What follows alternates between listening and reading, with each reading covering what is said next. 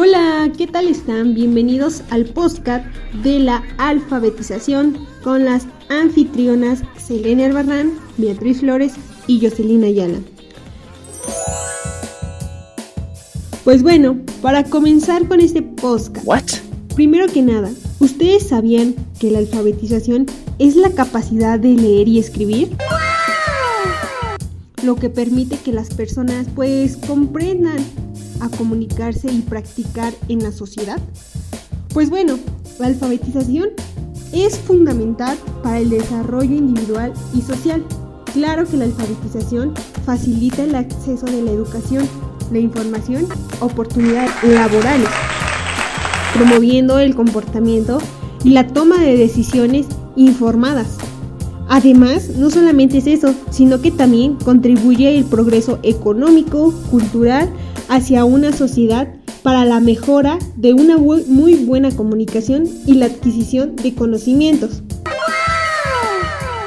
Pues bueno, esta es una pequeña introducción del tema que se va a desarrollar durante este podcast. ¿Qué es la alfabetización? La alfabetización es un proceso continuo de aprendizaje y conocimiento de la lectura, la escritura y el uso a lo largo de la vida, formando parte de un conjunto más amplio de competencias que influyen en la educación y el desarrollo sustentable.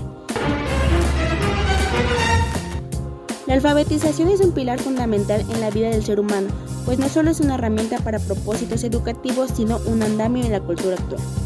La alfabetización es un factor esencial para erradicar la pobreza, reducir el abuso infantil, detener el crecimiento democrático, tener igualdad entre ambos sexos y garantizar el desarrollo sustentable, la paz y la democracia. Para concluir este análisis, cabe decir que la alfabetización no es solo leer o escribir, sino es la liberación de pueblos y comunidades para tener un pensamiento autónomo. Qué increíble y qué amplio el concepto de alfabetización, ¿no crees? Pero bueno, Ahora veremos los beneficios de la alfabetización.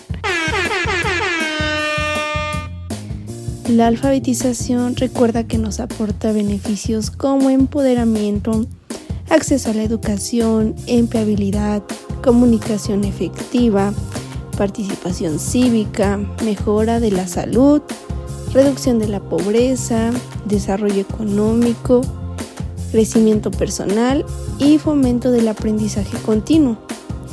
En resumen, pues la alfabetización es esencial para el progreso individual y colectivo. Y bueno, para tenerlo un poquito más en claro cada uno de estos beneficios, vamos a decir su concepto y lo que esto nos aporta. Primero que nada, el empoderamiento pues nos brinda a las personas las habilidades necesarias para leer, escribir y comprender información. Y esto permite tomar decisiones informadas y participar activamente en la sociedad.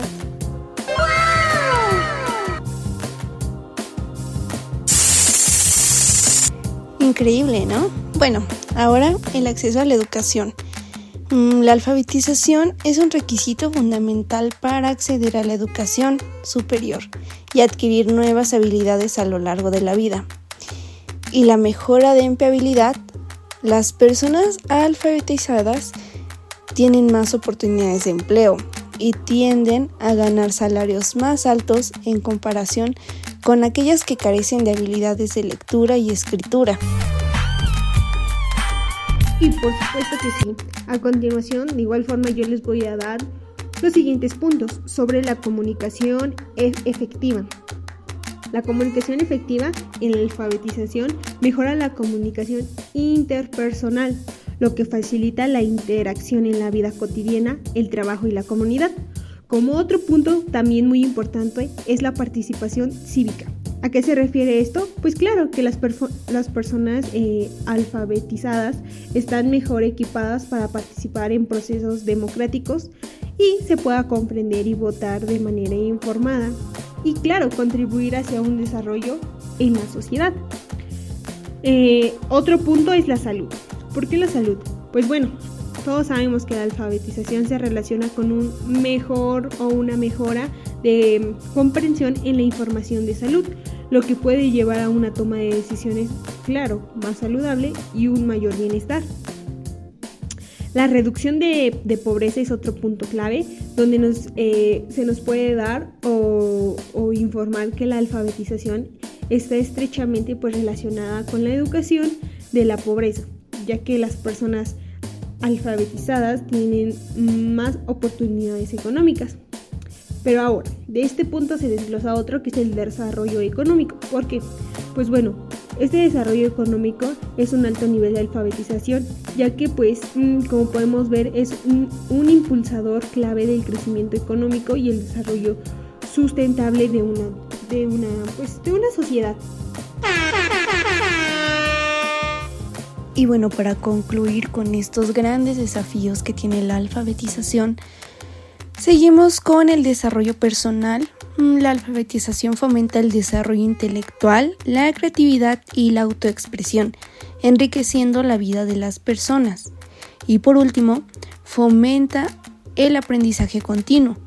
Es decir, las personas alfabetizadas tienen más probabilidades de buscar y aprovechar oportunidades de aprendizaje a lo largo de su vida, lo que contribuye al crecimiento personal y profesional.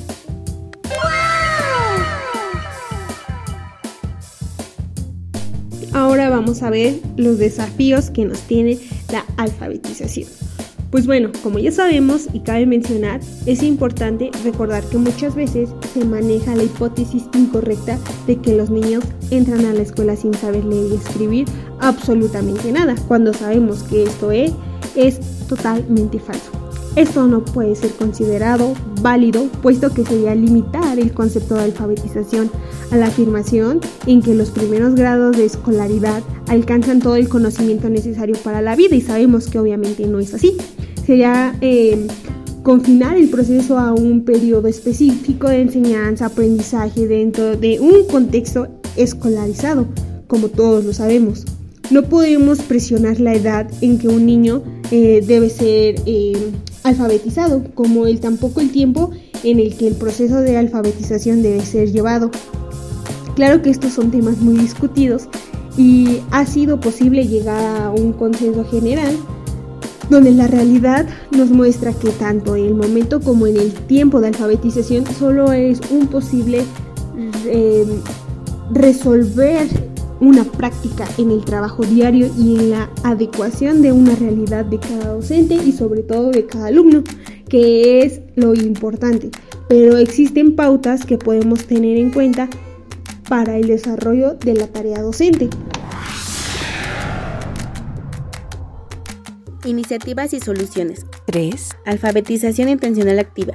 El alumno diariamente se ejercitará en la lectura y escritura. Esta actividad le sirve para ir aumentando el dominio de la lectura y la escritura. Brindar propuestas que los desafíen cada día a dominar más el contenido, comprender, interactuar y disfrutar. 3. Seleccionar lecturas y contenidos.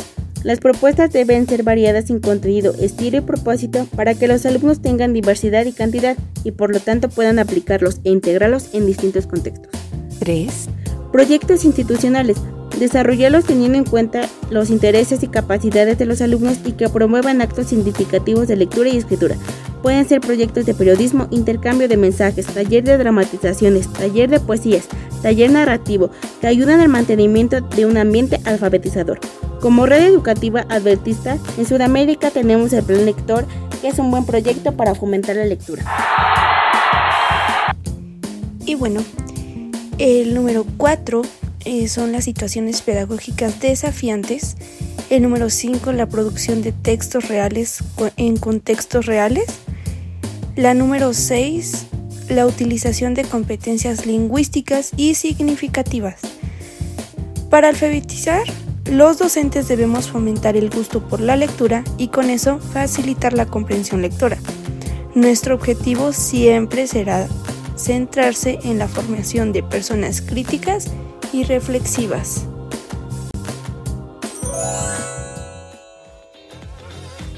Y hasta aquí hemos terminado este tema educativo tan importante que es la alfabetización.